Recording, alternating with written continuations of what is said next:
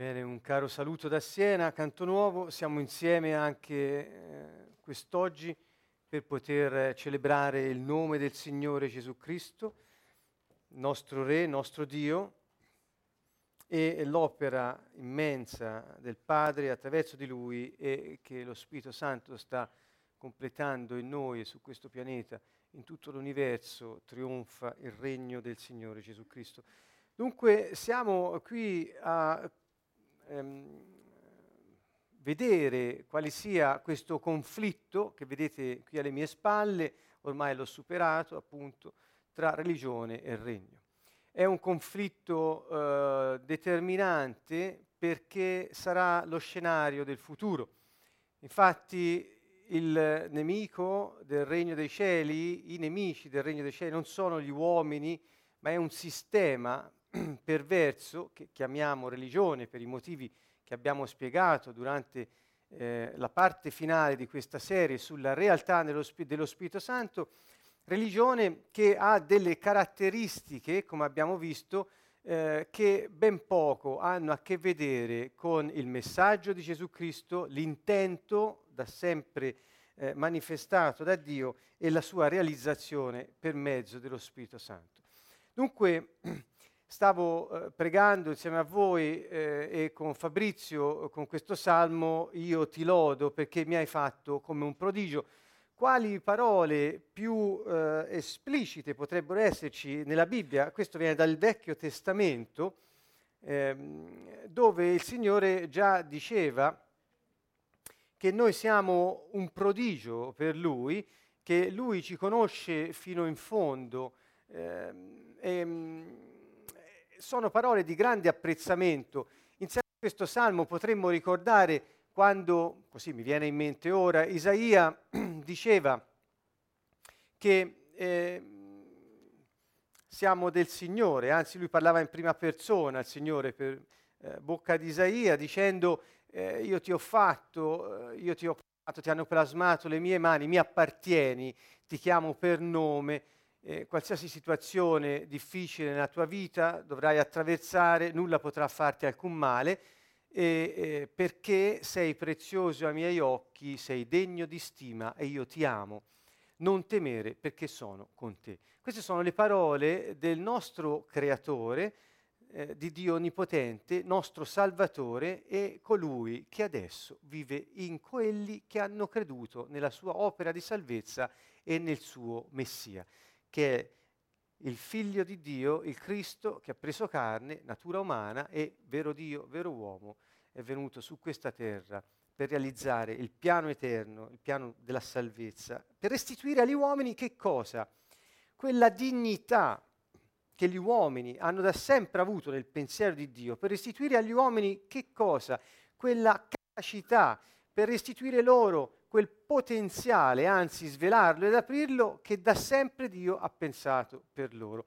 In realtà dire io ti lodo perché mi hai fatto come un prodigio riporta a quelle prime, le prime parole che Dio ha pronunciato per l'uomo. Sapete, sono in Genesi 1 e potete iniziare a leggere dal versetto 26, è molto semplice. Queste prime parole, ripeto, le prime parole, la Bibbia, la Bibbia è grande, è un libro piuttosto voluminoso, molti libri compongono la Bibbia, ma le prime parole che Dio disse per l'uomo furono queste. Facciamo l'uomo a nostra immagine e nostra somiglianza. Quindi, primo punto, Dio vuole che l'uomo, che lui vuole fare, abbia la sua natura, la sua immagine e la sua somiglianza, cioè funzioni come lui. E disse, domini su tutta la terra. Queste sono le prime parole, domini su tutta la terra. Che vuol dire? Questa parola domini implica il concetto di regnare, e cioè sia l'autorità da me delegata sulla terra che come un re la amministri, la governi, la custodisca e la coltivi. Parole che poi disse direttamente ad Adamo. Dunque il pensiero, il piano originario di Dio per l'uomo è che l'uomo sia l'autorità delegata da Dio sulla terra per eseguire la sua volontà, avendo responsabilità di ciò che fa e quindi anche per ciò che non fa, affinché tutto ciò che è affidato nelle sue mani sia curato dall'immagine di Dio, da colui che è a somiglianza di Dio, che quindi per conto e nome di Dio esegua la volontà di Dio, perché è a sua immagine e somiglianza. Questo concetto del regnare, del dominare, non è quel concetto distorto che possiamo avere noi oggi a causa dell'abuso che ne hanno fatto gli uomini nel corso della storia di questo concetto. Il regno dei cieli è l'influenza che il re ha sul suo territorio per renderlo come lui, secondo il suo intento originario. E quindi dette all'uomo questa capacità, Dio, affinché potesse rendere l'ambiente a lui affidato, la famiglia, il lavoro, gli amici, ogni cosa, la terra, il territorio, qualsiasi cosa che ci è affidata, perché coltivandola e custodendola noi potessimo svolgere, realizzare e eseguire la volontà di Dio sulla terra. Questo è il piano. E quindi vedete bene che questioni di culto, questioni di riti, questioni di religione, appunto, non c'entrano niente con questa attività di amministrazione della grazia, di amministrazione della potenza, di amministrazione della giustizia, di amministrazione dell'autorità divina che è stata stampata in noi perché abbiamo la natura di colui che ci ha creati.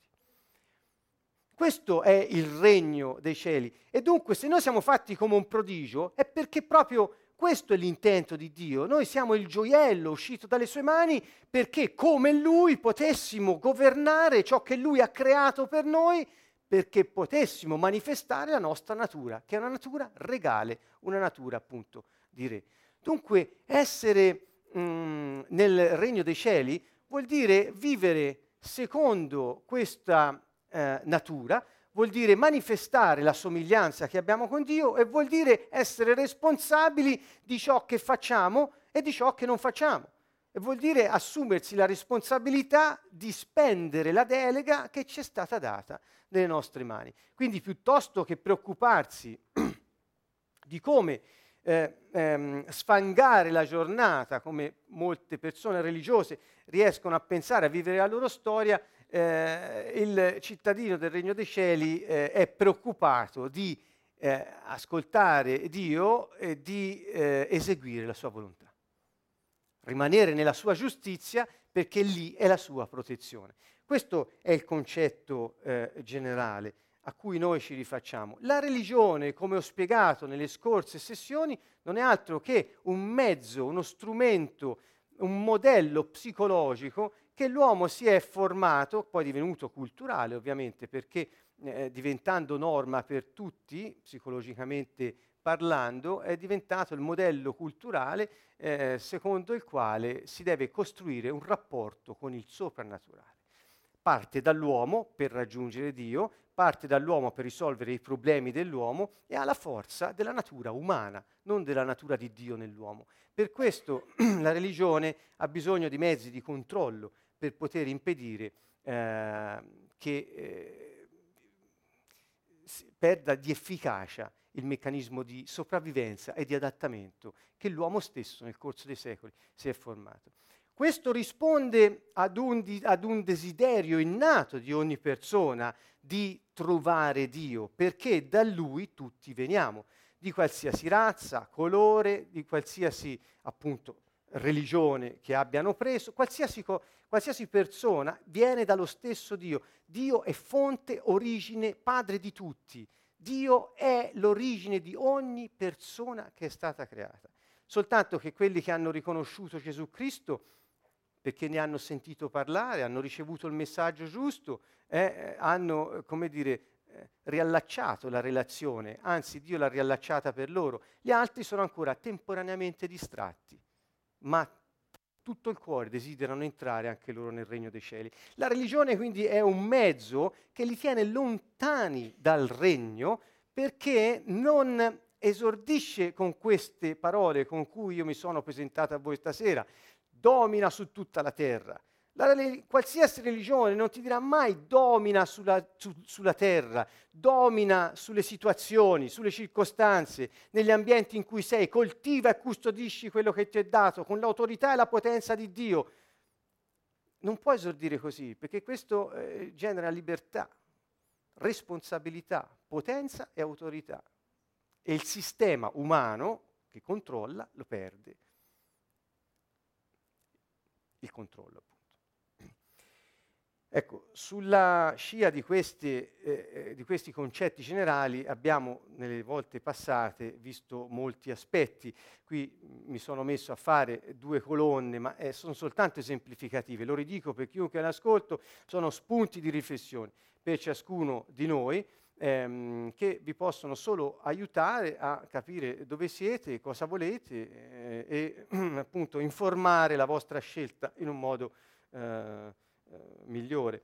Vedete, qui siamo al numero 10 di questa mia lista. La religione ti insegna a sopportare il mondo e a subire le circostanze della vita. Finché non vai in cielo, dove solo dopo morto puoi finalmente entrare nel regno di Dio. La religione pospone il regno dei cieli, il regno di Dio, a dopo la morte. Gesù Cristo è venuto a riportarcelo perché quando siamo in vita iniziamo a goderne, affinché il suo piano possa realizzarsi. Al contrario, la religione ti insegna che questo avverrà solo dopo la morte, se te lo sei meritato, se hai sofferto abbastanza, se hai tollerato abbastanza di questa vitaccia infame che sei costretto a vivere ogni giorno e via dicendo. Perché? Perché è un merito dell'uomo se riesce in qualche modo a guadagnarsi il regno. Quindi la religione si fonda sul merito dell'uomo e non si fonda sulla grazia di Dio. Questo è un concetto abbastanza chiaro, a me non so se è chiaro a tutti, e cioè traduciamo in modo più semplice, il merito dell'uomo è l'uomo con le sue forze si guadagna delle medaglie da appuntarsi al petto con le quali si presenta davanti a Dio eh, per dire un giorno guarda io ho fatto questo, questo e questo, oppure in vita sentirsi più a suo agio, pur accettando tutte le cose passivamente che gli vengono incontro perché poi, come vedremo, eh, la religione ti convince anche che è volontà di Dio che le cose cattive ti accadano. Um, al contrario, diciamo, quando eh, la nostra vita è fondata sulla grazia, non sul merito, eh, tutto avviene perché è Dio che dà la forza, dà la potenza, Dio consente che noi abbiamo la capacità di esprimere la nostra natura, che è quella di Dio stesso in noi. Quindi la grazia è riferita alla capacità dell'uomo, all'occasione che Dio dà all'uomo di essere chi è. E quindi quando, quando ti viene data l'occasione di essere chi sei, come puoi rispondere tu uomo? A immagine e somiglianza di Dio domino sulle circostanze della mia vita, non mi farò sommergere, non mi farò bruciare, sto citando Isaia, quando dice se la fiamma passerà, dovrai passare in mezzo alla fiamma, questa non potrà bruciarti, se eh, ci saranno acque profonde, queste non ti sommergeranno. Perché? Perché Dio mi ha fatto capace di affrontare ogni situazione della vita, che non è un male che Dio mi manda per punirmi, ma è una occasione che ho per dimostrare che Lui vive in me ed è al di sopra di ogni circostanza negativa della vita. È completamente ribaltato il rapporto. Quindi in questo sta la forza del messaggio di Gesù, che non è stato capito. Gesù è l'uomo più frainteso di tutti i secoli, perché ne hanno fatto un capo religioso, al contrario che un re che è venuto ad amministrare il suo regno, a dare deleghe a coloro che appartengono a lui. Dunque, nella religione ti, ti, viene insegnato a sopportare il mondo, certamente, eh, il mondo è così, questi sono i sistemi, quindi dobbiamo in qualche modo adeguarsi. Questa è l'anticamera del compromesso, ovviamente, perché voi avrete ben chiaro che io non sto parlando di una eh, religione, tra virgolette, occulto, eh, um, di vario tipo che ci sono sulla terra oggi e sono molteplici. Io sto parlando del sistema religioso in senso lato, tanto vero che potrei riferirmi solo ai cristiani senza dover andare oltre. Eh? Quindi eh, vi sto dicendo che quando eh, cercate di vivere la vostra vita eh, rassegnati che tanto quello è il mondo e bisogna subirlo eh, perché ingollare amaro ci fa acquistare meriti. E quindi in questo modo le circostanze della vita sono subite perché, perché, ci acquistano meriti per il domani. È come quando si va a fare benzina e si mettono i bollini sul, eh, sul libretto dei punti per poi esigere il regalo, è un po' la stessa cosa. E, e questo non fa bene all'uomo perché mh, mm, va contro la sua natura, che è qual è? Quella di Dio, cioè qual è quella di camminare su tutta la terra in ogni circostanza, qual è? Coltivare, custodire, far crescere in modo rigoglioso, con prosperità, abbondanza. dove la prosperità non si intendono i quattrini, ma eh, la, la perfetta riuscita di ciò che hai tra le mani, al suo massimo, al suo massimo splendore. Qual è il massimo splendore di ogni cosa? La gloria di quella cosa. Ecco, ehm, dunque, vedete dove invece la religione porta? Beh, vedete il regno, il messaggio di Gesù, il messaggio del regno dei cieli. A proposito, per chi non è molto abituato a leggere il Vangelo, e, e, non c'è da meravigliarsi se in, in molti cristiani non, hanno, non, hanno, familiarità con i Vangeli, eh, questo è, andate, iniziate fa, ad averla, eh, potrete vedere che Gesù parla insistentemente del regno, tutto il suo messaggio è un messaggio diretto a far capire che lui è tornato a portare il regno di Dio sulla terra ed è chiaro che dice il regno di Dio ora è presso di voi, perché era lui, lui l'ha portato, è vicino a voi, dopo sarà in voi. E poi dice il regno di Dio è in, dentro di voi. Quindi ha sempre insistito che lui è venuto a portare il regno di Dio, ha spiegato cos'è il regno di Dio usando molte parabole, ha insegnato a gestire le risorse, ha insegnato a gestire le relazioni tra gli uomini, a seguire la giustizia di Dio e ha detto poi questo regno, cioè l'influenza di Dio su ogni cosa, sarà in voi, che altro non è che la realtà dello Spirito Santo in ogni uomo che crede in Gesù Cristo. Questo è tutto il suo messaggio, poi alla fine questo, non sto parlando della sua opera, qualcuno potrà dire, ah ma la croce, ma, la... ma certamente ci avrete sentito parlare della croce del Signore, è l'ancora della nostra salvezza. Io sto parlando del messaggio che Gesù ha dato. Lui non ha mai predicato sulla croce, non ha mai predicato sul suo sangue, mai. Perché? Perché quella era una cosa di cui parlava a pochi intimi. Gesù ha parlato e parla del messaggio, ascoltate bene, il messaggio è il regno dei cieli o regno di Dio che lui ha riportato sulla terra. E quindi perché questo regno è stato nascosto? Cioè perché questa realtà dello Spirito Santo nella nostra vita è stata messa da parte per far spazio a riti, a culti? Perché?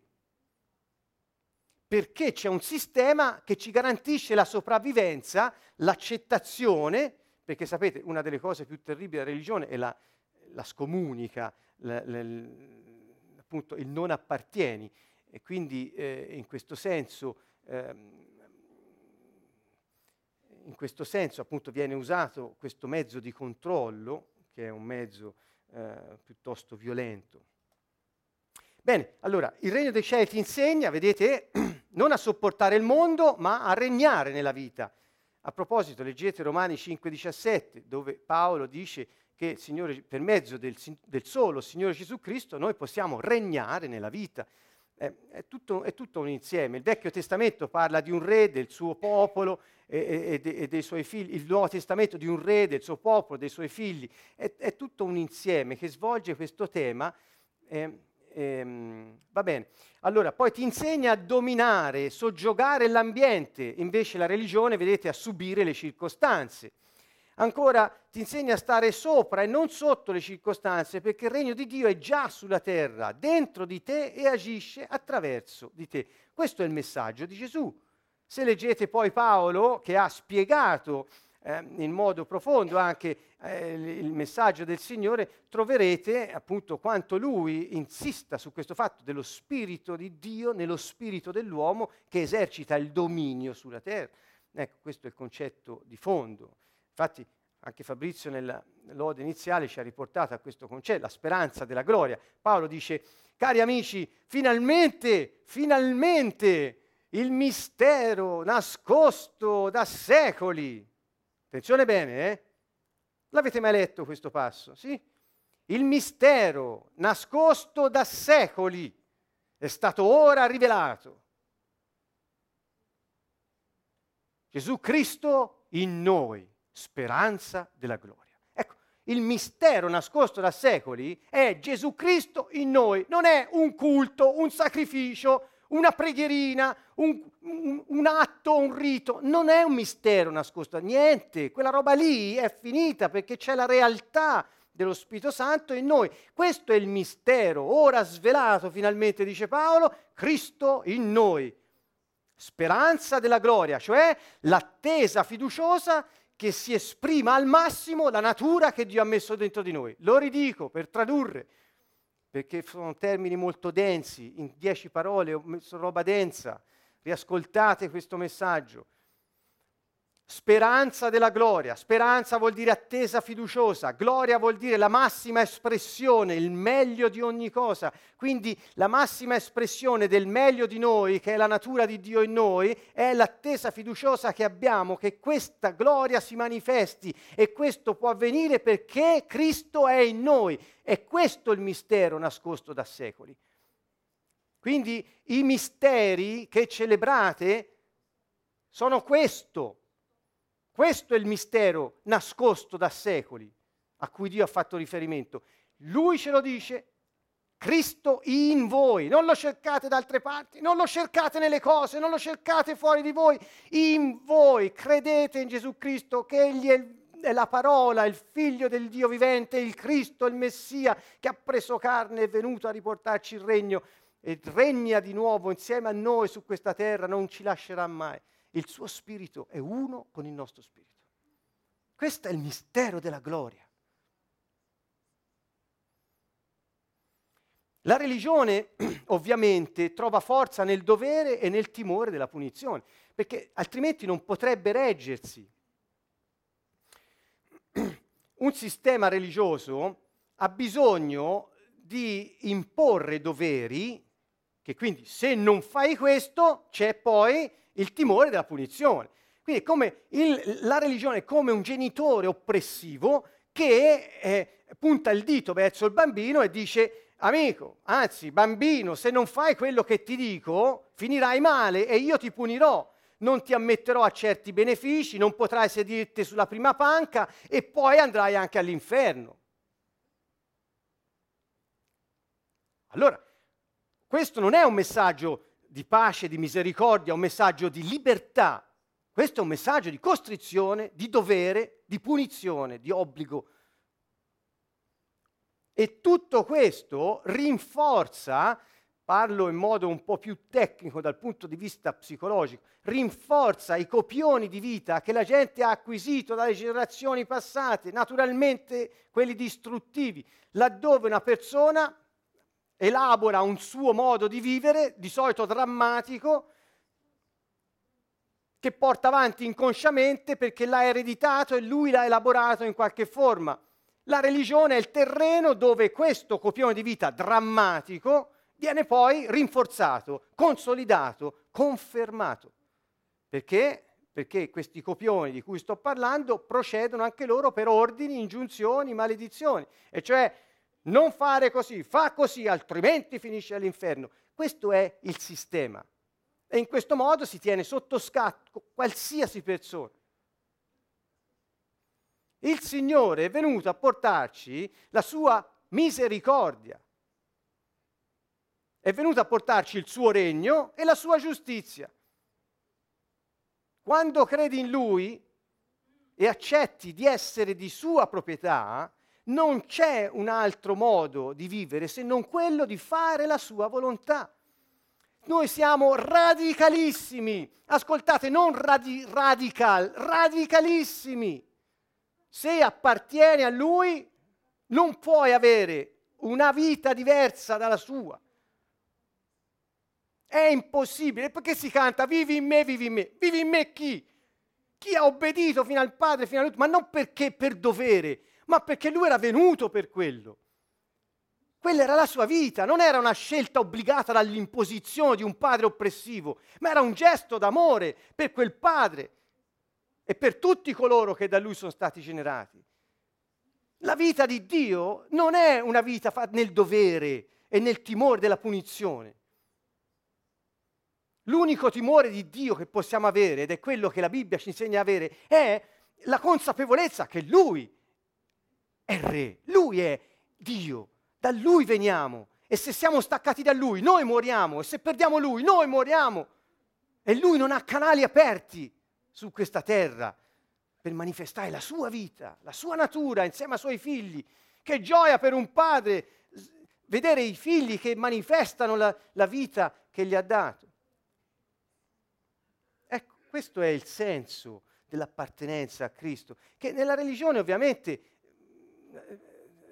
trova le armi spuntate perché trova forza nel dovere e nel timore della punizione.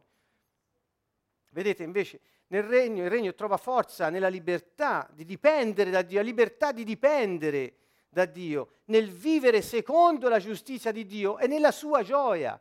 Qui ho citato alcuni passi, potete andare a vederli, riguardate la slide.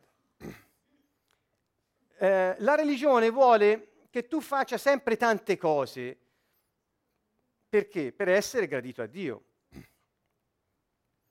E ti stanca perché ti fa faticare per osservare le regole e sopravvivere con i tuoi sforzi. Quindi la religione è stancante. Eh, ci sono appunto delle, dei sistemi, eh, de, de, delle religioni dove veramente è estenuante la richiesta di osservanza di regole, ehm, ma non bisogna andare molto lontani. Insomma, io conosco dei cristiani che se non fanno tutti i giorni per degli anni una certa preghiera e saltano un giorno devono ricominciare da capo, se sono al 364esimo è un problema, eh. insomma vi rendete conto? Cioè, capite il senso di quello che, che, che c'entra con manifestare la vita di Dio tutto questo?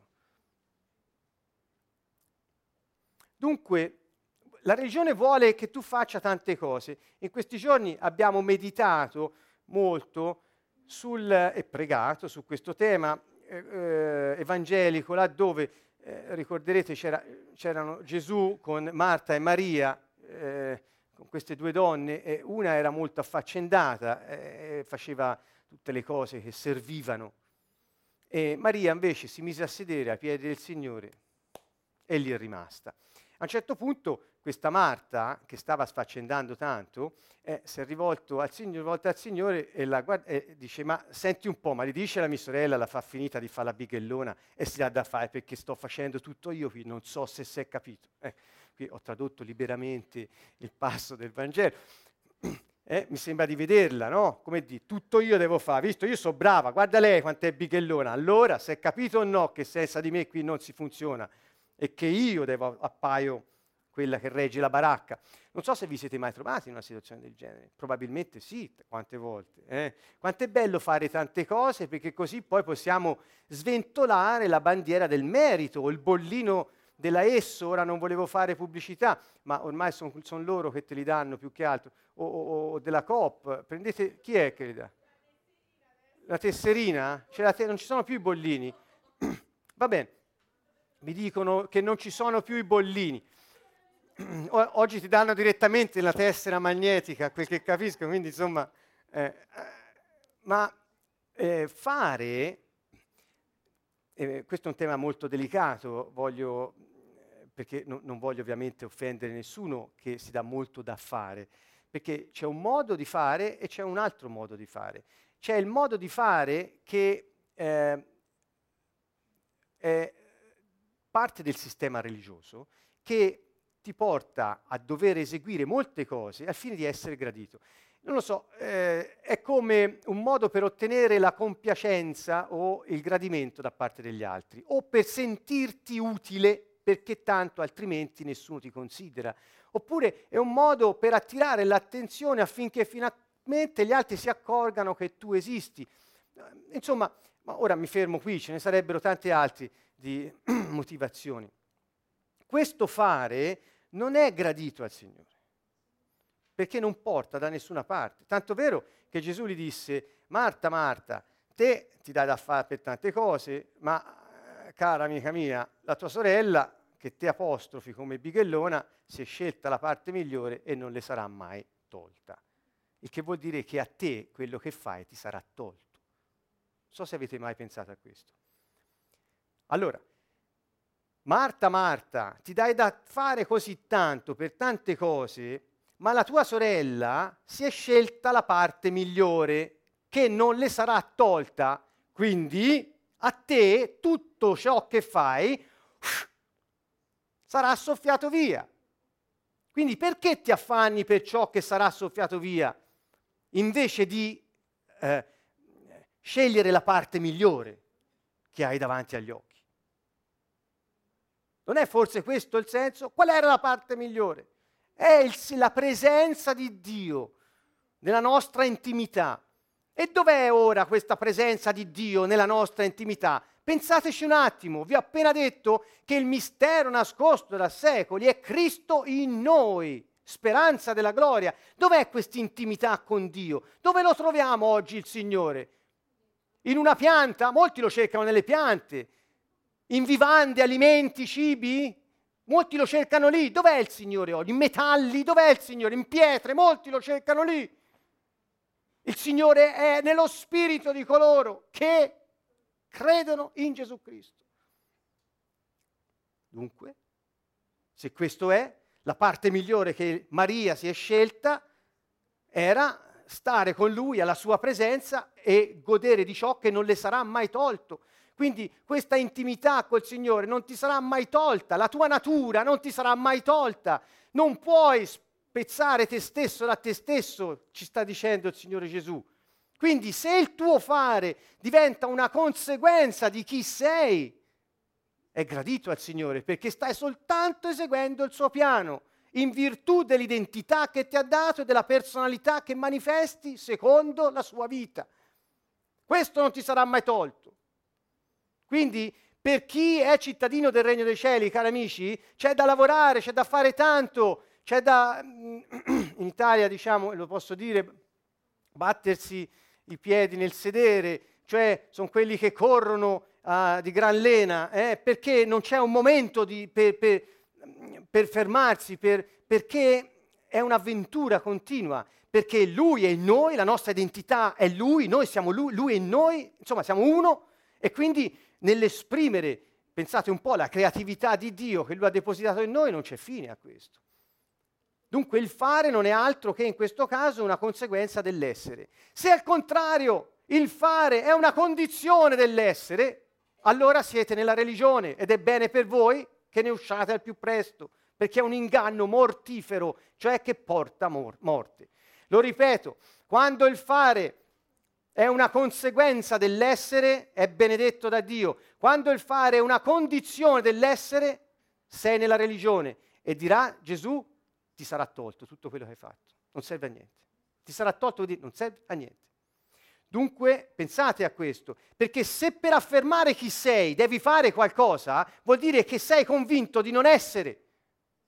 Quindi c'è un problema di fondo. Cari amici, dobbiamo, anzi possiamo riconquistare questa consapevolezza della nostra identità, della nostra autonomia, della nostra libertà nel Signore e vivere secondo la sua natura in noi. Questo è, è il segreto, perché Lui è in noi. Ma questo la religione non te lo può insegnare. La religione ti può dire devi fare molte cose per essere gradito. Perché? Perché vivi nel, nell'adattamento, vivi nel compiaci gli altri, vivi nel cerca di essere gradito o cerca di far vedere che ci sei. Quindi il fare è una condizione dell'essere. E questo non va bene. Il regno dei cieli ti chiede il totale abbandono al re, ovviamente abbandono, ho detto siamo radicalissimi, abbandono non vuol dire ah Signore sia fatta la tua volontà, no, abbandono vuol dire appartengo a te, fa di me ciò che hai previsto, voglio fare quello che hai previsto, non voglio fare quello che prevedo ora io, voglio che quello che ora io prevedo è quello che tu hai sempre previsto. Perciò io vivrò dove vuoi, con chi vuoi, come vuoi, Ecco perché dico sempre eh, ai, ai, nostri più cari amici qui, dico, se ti spostano da un lavoro a un altro, sei soltanto in attesa di andare dove Dio ha bisogno di te, non sei licenziato o hai perso il lavoro. Se ti spostano da una città a un'altra è perché Dio ha bisogno di te da un'altra parte. Siccome gli appartieni, è inutile che cominci a scalciare come uno che sta annegando. Totale abbandono vuol dire, come Gesù disse, io sia fatta la tua volontà, sia fatta la tua volontà. Sono qui per questo. Io sono venuto qui per questo, non per timore, non per dovere, ma per amore. Quindi sia fatta la tua volontà. Con questo non dobbiamo negare, anche Gesù ebbe, eh, ricordate, in quell'ora tremenda eh, dei momenti di angoscia, lui definisce, di tristezza, di, eh, certo stava per affrontare la morte, quindi ci fa vedere anche come l'uomo di fronte a delle circostanze che Dio stesso permette o dispone, ci paiono eh, grosse, ci paiono... Oh, ma, ma quando siamo suoi non c'è timore. Ecco. Quindi totale abbandono. Quindi, cari amici, con questo termine cristiani, ma insomma andiamoci pianino, nel senso il, il, cristiano, se così ci vogliamo dire, intendiamoci, eh, perché eh, nella comunicazione il preconcetto distrugge il messaggio. Allora, quando diciamo cristiani, intendiamo dire coloro che appartengono a Cristo, no, quelli che hanno la mente di Cristo, quelli che la pensano come Lui, quelli che hanno fatto del suo messaggio il loro messaggio. Questi sono i cristiani. Quanti ce ne sono tra quelli che si chiamano cristiani? Io non lo so, insomma, contiamoci, contatevi, non lo so io. Questo è il problema serio.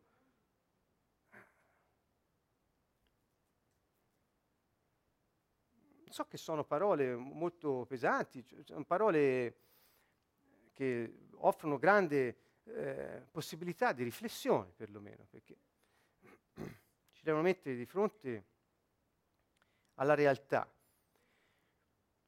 dello Spirito Santo. Il, il regno ti chiede il tuo filiale, vedete, il filiale riposo in lui, si prende cura di te, è responsabile della tua vita. Perché? Perché gli appartieni e ti ama. Ora, nel dire, guardate bene, eh, Signore, sono tuo, ti appartengo, fa, voglio vivere dove vuoi, come vuoi, con chi vuoi, ok? Sono tuo, ti appartengo, voglio vivere dove vuoi, eccetera. Quando hai questa disposizione d'animo e questa volontà manifesta, tradotta in comportamento, perché nel mezzo c'è l'ipocrisia, chiaramente eh, dalla parte di Dio c'è un semaforo verde a prendersi piena cura di te. Non perché non possa, ma perché glielo permetti. Dio può tutto, ma ha un solo limite, la nostra volontà. E quindi quando noi diciamo io sono tuo, ti appartengo, vuol dire perciò se ora ti do il permesso di prenderti cura di me. Questa affermazione può aprirvi un mondo, se lo volete, perché capite che dietro al dire sono tuo non c'è una medaglia da esibire, ma c'è un diritto da, da, da, di, cui, di, di cui avvalersi, e cioè siamo cittadini di un regno, di un paese, siamo figli del re. Chi sarà contro di noi? La fame, la sofferenza, la spada, la morte, chi può essere contro di noi? Questo è il concetto. Perché? Perché siamo suoi e in quanto suoi lui è responsabile di quello che ci accade. Dunque,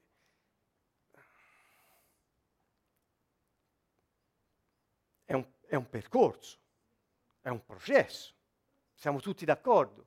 Può durare tutta la vita, certamente. Ma se senza saperlo continui a vivere nella religione, la, la, la fine sarà quella della eh, frustrazione, perché non fai quello per cui sei nato e per campare devi fare compromessi e vivere nell'ipocrisia. La religione, sì, questa saltiamo, voglio andare più veloce, questo l'ho già detto, sostanzialmente, vedi, ti fa apparire le circostanze negative anche come la volontà di Dio per te.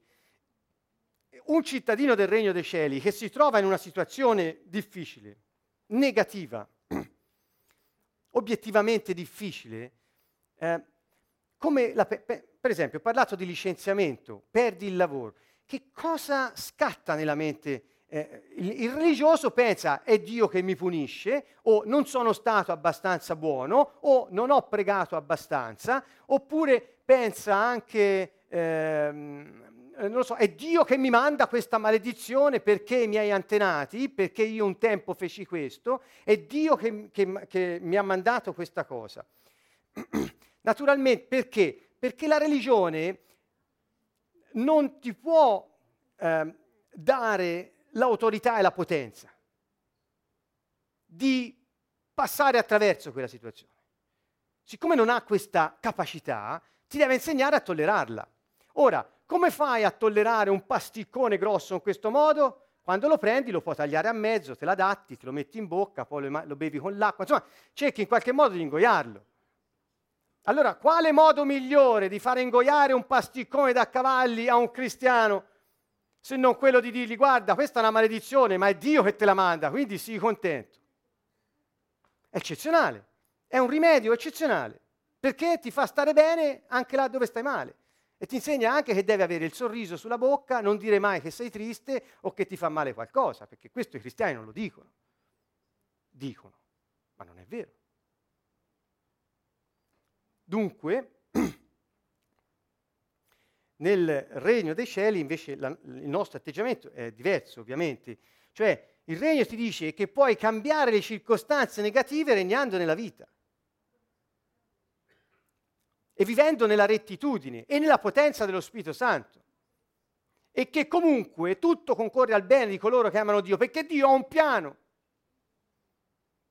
Dietro ogni situazione di vita che Dio permette o dispone, permette o dispone, permette o dispone, leggete il libro di Giobbe per favore, eh, c'è sempre un piano che Dio ha. E noi questo l'abbiamo ben presente. Torniamo al totale abbandono, al filiale riposo di, di cui ho parlato prima. Quindi il cittadino un, del regno dei cieli vive sempre con la speranza, con l'attesa fiduciosa che Dio sta facendo qualcosa, che la situazione negativa è un'occasione che abbiamo, non è, un, è un'occasione. Sul momento è come un parto, fa male, ci si deve passare stretto, ma, ma, poi si vedrà la gloria. È un'occasione. Gesù passò dalla croce per arrivare alla gloria. Non è un merito. A volte ci sono situazioni che non ci vanno tanto, ma Dio ha un piano e noi apparteniamo a Lui e niente può essere contro di noi. Dunque, in questo senso, il Signore ci insegna a cambiare le circostanze. Lui disse, se avete fede piccolina, è poca, non importa quanta, questo era il concetto, non importa quanta fede hai, l'importante è avere fede, perché quando hai fede e apri la, la, la fede, puoi spostare montagne. Gesù ci ha insegnato che se noi eh, abbiamo fede e quel, crediamo che il Signore sta facendo qualcosa in quella situazione, è quello che desideriamo nel cuore, noi lo otterremo cioè l'avanzamento del suo regno, che sia fatta la sua volontà, che il suo piano si realizzi in un modo o in un altro. E noi siamo parte di esso. Questo è il, il, punto. Gesù ci ha insegnato a passare, a camminare sopra le tempeste. Il Vecchio Testamento dice: Noi siamo fatti per stare sopra, non sotto, per essere il capo, non la coda. Queste erano ombre di quello che poi Gesù avrebbe definitivamente chiarito. E non solo l'ha detto Gesù Cristo, ma anche venuto a dimostrarlo. Niente poteva sottometterlo perché lui ha deciso anche eh, come morire, volontariamente si è sottoposto all'ignominia della croce, no? questo lo, lo, sappiamo tutti. Eh, quindi voglio dire, il regno dei cieli ci attribuisce il privilegio di essere un cittadino titolare di diritti, mentre la religione tutt'al più ti concede il beneficio di essere membro di un'organizzazione umana. Questa è la differenza. Che vuol dire che nella religione non hai diritti, hai solo obblighi e doveri e, e ci sono punizioni, sono le maledizioni queste. Ma nel regno dei cieli ci sono i diritti, perché passi dai doveri ai permessi, dagli obblighi ai diritti. Eh, quindi hai diritto a, a, tutto quello che Gesù ha detto, le sue promesse, la nostra Costituzione, parlando di regno, perché? perché siamo cittadini di quel regno. È un concetto quasi politico, vorrei dire, quasi, eh, insomma, non quasi, politico, non è un concetto religioso. La gente l'ha proprio eh, diluito in, in, quello che poteva tornare meglio a loro per poter affrontare le difficoltà della vita. Capisco quello che hanno fatto nei secoli, ma non dà onore al Signore. La religione genera preoccupazione perché non ha un Signore che sia proprietario e responsabile di tutto e di tutti. Preoccupazione. Qui ho usato una parola, ehm, eh, eh ecco, questa è l'ultima slide, altri tre minuti, poi possiamo chiudere. Uso questa parola preoccupazione che può avere anche un senso buono. Quando la preoccupazione è la sana tensione verso la realizzazione di qualcosa, devi affrontare una cosa, quindi sei preoccupato nel senso che eh, ti stai predisponendo con tutte le tue risorse ad affrontarla, va bene, va benissimo. Ma quando la preoccupazione diventa un modo di essere preoccupati da qualcosa, di modo che tutto quello che deve venire dal Signore non lo puoi ricevere perché sei già preoccupato, questo un proble- è un problema. Che voglio dire con questo? Perché eh, genera preoccupazione perché non ha un Signore. Allora, nel regno dei cieli, il re, come il concetto di ogni regno poi è questo, il re è anche proprietario del territorio, uh, delle piante, dei sassi, dei fiumi, delle acque, dei mari, del cielo, è proprietario anche degli abitanti e delle loro case, dei loro vestiti, che vuol dire che tutto quello che ho non è mio, è suo. Anzi, io stesso non appartengo a me stesso, ma a Dio. Dunque, se appartengo a Lui, non ho nulla da temere, perché tutto ciò di cui ho bisogno appartiene a Lui e quando ne avrò bisogno, attenzione, non per sfogare i miei istinti, le mie passioni, i miei desideri ingiusti, ma per realizzare il suo piano e il mio incarico, Lui, essendo il padrone di tutto, può muovere tutto da ogni parte del globo e portarmela davanti alla porta di casa mia.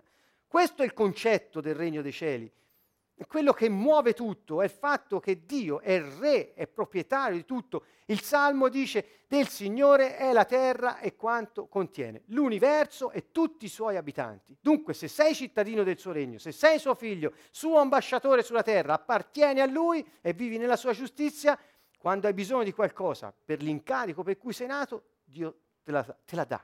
È impensabile che non lo faccia. Ecco, nella, nella religione non c'è questo. E quindi tutto quel che ti serve te lo devi procurare. Ecco la preoccupazione. Il lavoro, i soldi, le amicizie, le mogli, i mariti, i figlioli, ti devi procurare tutto per soddisfare qualche cosa. Perché non c'è il concetto della signoria. È anche responsabile di tutto e di tutti. Bene. Um, credo che possiamo fermarci qui per stasera perché eh, il, quello di cui abbiamo parlato è già molto solido e denso. Ringrazio la traduttrice perché è stato un po' faticoso per te stasera, ma è andata bene, grazie Andy nel salutare tutti gli amici all'ascolto, a pregare ora. E possiamo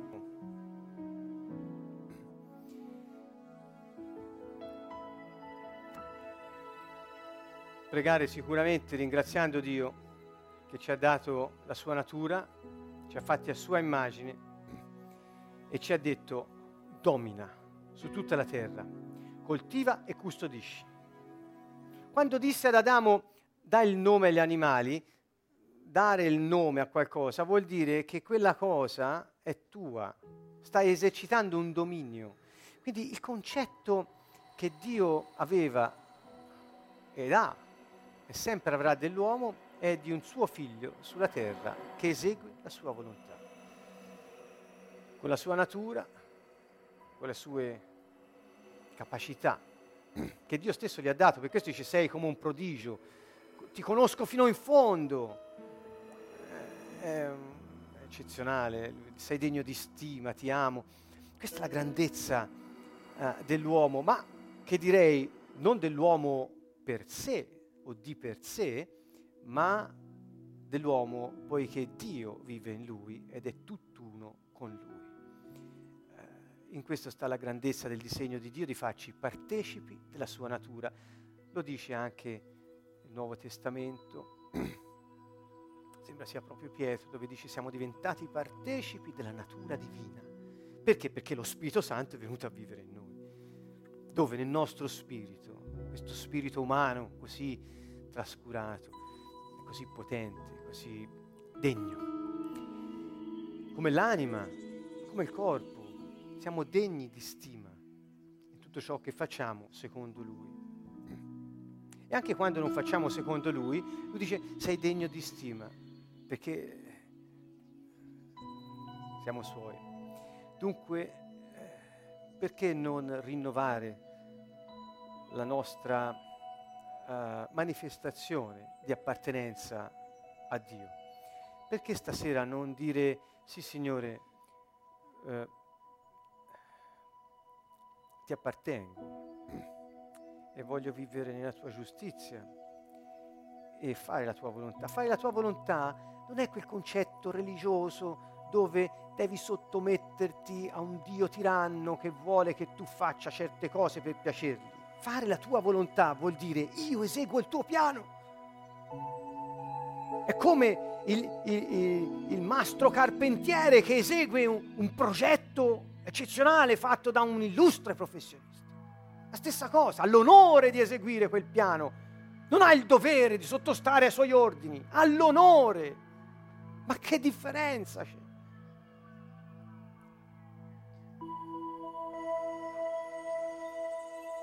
E oggi la gente è lontana perché questo messaggio è stato nascosto o frainteso o non sentito. E allora perché stasera non eh, decidere, rivedendo i punti che abbiamo visto, dove siamo e decidere dove vogliamo stare, essendo consapevoli. Certo, il messaggio che avete sentito richiede digestione, richiede un attimo di eh, meditazione, di preghiera, di adesione, se volete.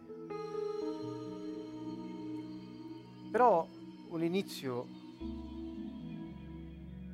sentite nel vostro spirito, può esserci subito. Ripensate a Marta e Maria, queste due donne, sorelle di Lazzaro, che hanno in casa il Signore. E una fa per essere, l'altra è e fa ciò per cui è. C'è differenza. Gesù è stato chiaro lì. Era come se dicesse questo così, eh, quando io sarò in te, nessuno potrà toglierti da te. Questa è la parte migliore.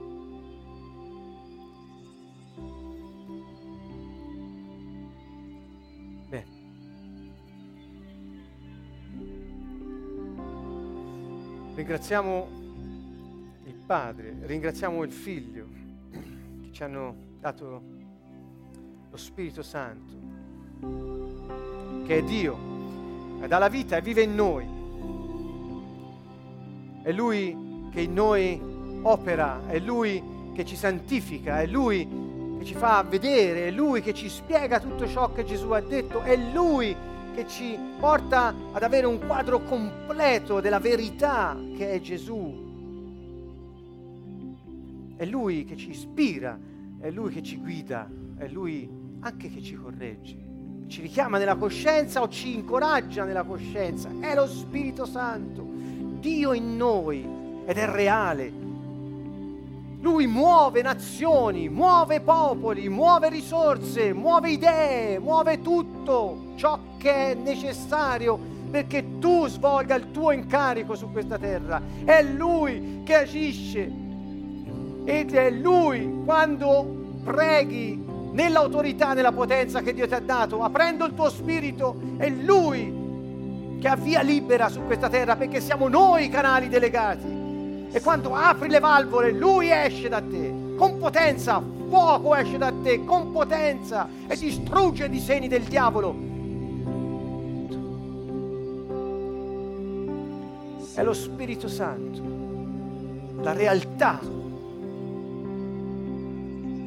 Lui spirito di realtà, disse Gesù. Se è lo spirito di realtà, è la realtà dello Spirito Santo in noi che ci rende la dignità di essere figli del Padre. Quella che Gesù ha acquistato con il suo sacrificio, con la sua espiazione. Quel Signore potente, forte, glorioso in battaglia, il Re della gloria, che dopo morto andò a liberare tutti i giusti che erano trattenuti dalla morte. Pensate, pensate cosa fece, quale potenza inaudita. E Lui vive in noi.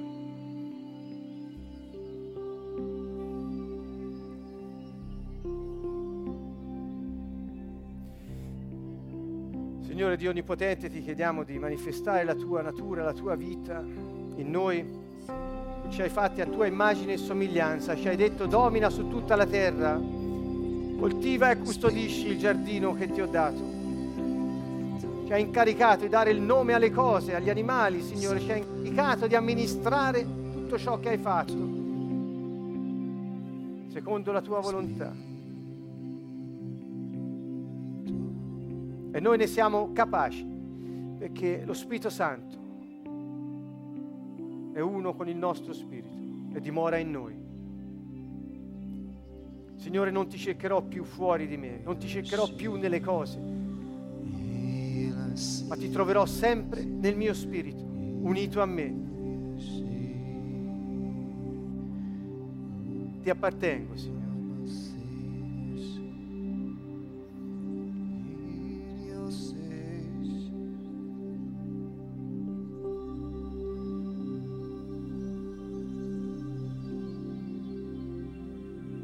Continuate a pregare, se potete, e percorrete i passi di stasera. E dite al Signore, voglio vivere nel tuo regno, non più soffocare in un sistema religioso, voglio godere del tuo regno, non più temere le punizioni della religione. Voglio esprimere il tuo regno, non più subire la vita. Nel nome di Gesù Cristo sia spezzato ogni inganno della religiosità nella nostra vita, nel nome di Gesù. Comandiamo ogni spirito di religiosità, di accusa, di maledizione, di andarsene da noi nel nome potente di Gesù.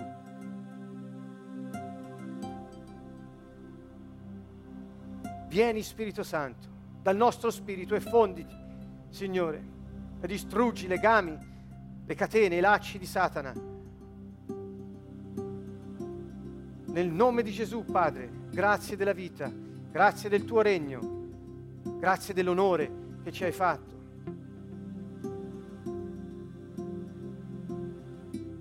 Mentre attendiamo con fiducia che si manifesti il massimo splendore della tua natura in noi, il nostro spirito unito al tuo Santo Spirito, Padre. Ti ringraziamo per il mistero che era nascosto da secoli e che Gesù con la sua opera della croce ha svelato, Cristo in noi speranza della gloria.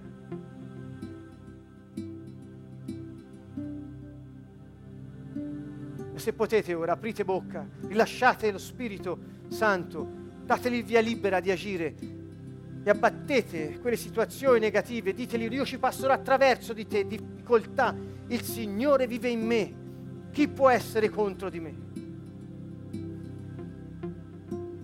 Nome di Gesù Cristo.